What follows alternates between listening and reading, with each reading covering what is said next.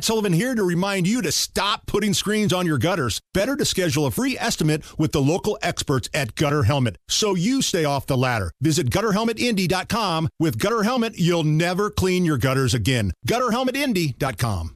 Spanning the globe. Worldwide. Online. The Hammer and Nigel Show. 93 WIBC. Name is Nigel. Jason Hammers here. Abdul Hakim Shabazz, attorney at law, writer for IndyPolitics.org, and a longtime host here on 93 WIBC, joining us live in studio. Uh, you're a guy that does polls. You do your own polling. IndyPolitics.org did a uh, some some polling recently about the prosecutor's race and some of the other uh, races here in Indiana. Big picture, what are you seeing around the country in terms of uh, well the midterm races here and some of the bigger uh, races, including gubernatorial races in in Georgia, Senate races in Georgia and Pennsylvania, things like that. Well, it, it's interesting because uh, the polling data shows that a lot of the races are tightening up. Uh, whether it's Pennsylvania, uh, even Washington State, which is traditionally very blue, uh, is tightening up. Now, with that said, uh, the early voting has also begun in a lot of other places as well. And early voting, whether uh, mail in or, or, voting centers, is actually uh, kind of bigger than it was in 2018. Uh, now, does that benefit Republicans or Democrats? That remains to be seen because, like I said, the polling shows a lot of tight races. Uh, which is once again, which could be considered bad for Republicans since it's a midterm and Republicans should be sweeping everything. But then again, you got the abortion issue, and then also you got early voting as well uh, taking place. So it, it's I think it's going to be a toss up, but I don't think we'll know election night uh, who's running the Senate or House yet. The wow. old saying, I guess, is that the Republicans go to the polls and they vote on election day, but the majority of early voting usually tends to favor the Democrat. Um, but it feels like now it's such a bizarre time politically. Everybody is so tribalized on their side. Do you still buy into that? Uh, yes, I do. Uh, because uh, old habits are kind of hard to change. Well, if you're the Democrats, what your what your strategy is to get as many votes in from your people. That way, they're in. You have to worry about people showing up on election day. Like, hey, did you go vote? Did you decide to pick you up? Whereas with Republicans. Uh, well, they've, they've always been big on voting on election day day. That's just always been sort of their their thing. They want to pull that lever. They want to push that button, right? Yeah, pull the lever, press the button. Yeah. I voted early at the city county building. My wife, she voted at home because she has to work election day. So we tend to do our things a little bit, a little bit differently. But we know our votes are done. They're in. They're counted. And then we have to worry about that crap anymore. Well, I got to worry about it, but my wife doesn't have to worry about it. Do you think it's a problem when, let's say Pennsylvania, for example, here, their main Senate race, which is Oz against Fetterman, their debate isn't going to be until just a couple days before the actual election. A lot of people have already done their mail in ballots. Should we have these debates earlier? Um, I, I guess you, you you you you can in the sense that it, it gives people it gives voters more information. My thing is the people who probably early voted know, got their minds already made up. Right. So you're probably not messing with a whole lot of undecided undecided voters. Now, a couple days beforehand, if you're still undecided, then maybe the debate will be what will be what makes a decision for you as an individual. What did you think about the uh, Senate debate uh, um, this weekend? Actually, I, I got to give Tom Indiana McDermott Senate. credit. Uh, McDermott came out with guns ablazing and uh, sort of, you know, beating up on Todd Young. I thought Todd Young started out a little bit slower, uh, but he did fine toward the end. And James Sceniak, God love him, but it's like somebody get this guy a prompter. Boy, you could have just stopped right after God love him because anytime somebody says that, it's always going to be such a backhanded compliment or even an insult coming your way. But, God but, love but, him, but, but, yeah, but, but but his policies though, that's what I keep on th- saying to people is like I know he had a horrible performance, but what was he saying? What the, what were the actual what, what's the actual substance or what's he what's you know his message that he's getting across? Well, well my know? friend, let me let me let me put it to you like this, uh, Nigel. What's your favorite food? Uh, pizza. Pizza. Okay, pizza with what? Uh, pepperoni, extra. Pep- extra pepperoni. Anything else? Beer? Yeah, yeah, sure. Beer, and pizza. Okay, yeah. so tell you what. After we get done today, I'm going to take you out. I'm going to buy you a pizza, extra pepperoni, and the best beer that you can get your hands on. However, we're not going to bring it to you on a silver platter. We're going to bring it to you on a garbage can lid and not, and not like a downtown garbage can lid, but a 42nd and Post Road garbage can lid with hepatitis. Oh, that's harsh. And, and hepatitis so the whole harsh. No, but see, but see, but, but once again, it's in the presentation. Yeah. And if I can't get past the presentation, then what you got to say does, doesn't really matter. So, So- so, so, so, I brought you. I, I brought you, see I what you're you- doing there. I got it. That's I got funny. it. Is Todd Young in trouble in this race?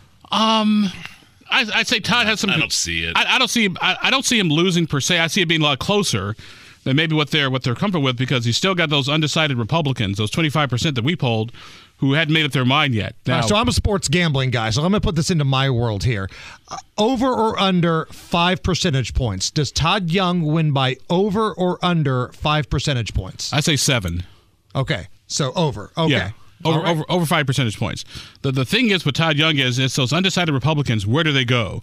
Do they just hold their nose and vote for Todd Young? Say they want the Republicans to keep they have a better chance of keeping the Senate.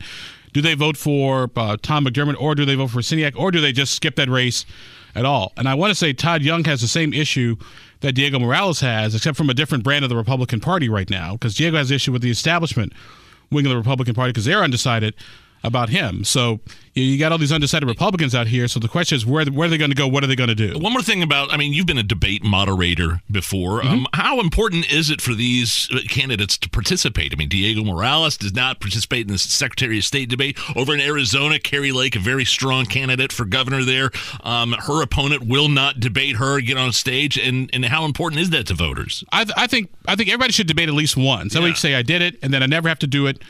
Do it again, uh, because I think you do yourself a disservice, and you do the the public a disservice by not by not having the public see you on stage, measure you up against you know, whoever your whoever your opponent is.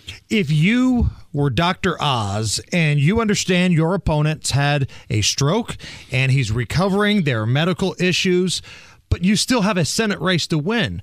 Are you okay with him having this device and like an earpiece and all of these other things needed for the debate? If I were Dr. Oz, like uh, you can have whatever you want. I'm prepared. Okay. That's a good, yeah, good way to look at So, it. so what are you worried about? If you, if you got your act together and you're prepared, you know whether you can here here here's a whole Encyclopedia Britannica. you, you can reference it with your phone, the whole nine yards. We're ready. We're going to kick your butt. Abdul Hakim Shabazz joining us here on the Hammer and Nigel show. Uh, let's bring it back a little closer to home here. The Starbucks Very close to home. closed down right around the corner here on Monument Circle. This was a story I believe you had first with IndyPolitics.org. Since that story broke, you've had Indy Star reporters and some other folks saying, well, it's not really because of the crime. It's this reason. It's that reason. It's not because of the crime. What's here's your what Starbucks. So here's what Starbucks told their employees that morning. Is like we're closing down because a because we're concerned about your public safety. Number one. Number two, we're concerned about liability. That's what Starbucks told them. Hmm. Now, whether or not it's true remains to be seen. But I, I have no doubt that the that that part of Monument Circle has always been an issue. Whether it's homeless people. Whether it's the, the, the, the crime problem in that part of the circle as you're heading toward the city county building, that has always been a problem, that has always been an issue. And I'm working on a column this weekend that I would argue didn't start recently. It started actually started back in 2012 uh, with the Super Bowl when they wanted to build up Georgia Street and move all the all the entertainment, everything down there. That that happened almost as sort of the neglect of Monument Circle. Interesting. Now, one of the things that I've heard is that this is really about the union and the unionization of the Starbucks employees. I've heard that as one of the reasons why it's closing down. No, because once again, that's total BS. Because once again, Indiana's a right to work state, which means you cannot compel someone to join a union as a condition of their employment. So why unionize if you can't force people to join? But why would and why, why would Starbucks lie about something like this? Uh, Like, why in the world would they say, "Oh, we are uh, we're scared for our uh, employees' safety"? I mean, uh, Starbucks is one of the most woke corporations in the world, donating to several social justice uh, organizations over the past couple of years. Uh, It just doesn't make any sense why they'd say that that you know uh, we're scared because the crime is so bad down here, and then have it be for some other reason. Well, here, here's my saying about that. I give a monkey a typewriter and an infinite amount of time, and the monkey would eventually type Shakespeare. Yeah. But at the end of the day, it's still a monkey with a typewriter. Same thing here. It's what it's what it is. I mean, I mean, I know people like to look for conspiracies, and but but sometimes, folks, the facts are what they are. And Starbucks is concerned about uh, public safety on that in that particular part of Monument Circle, as well as uh, the liabilities from people coming in and just doing all sorts of weird stuff, you know, in their store. And also, uh, and now you make an interesting point on Starbucks and the, and the whole wokeness thing, because remember when the two black guys got uh, banned from the Starbucks one thing, like in Philadelphia. Yeah, was, uh, yeah, Phil. Right. And so Starbucks said, okay, we're going to let every, anybody in, regardless as to whatever happened. It's supposed to taking reasonable steps to prevent something like that from happening again. Once again, another. This has been ten years in the making.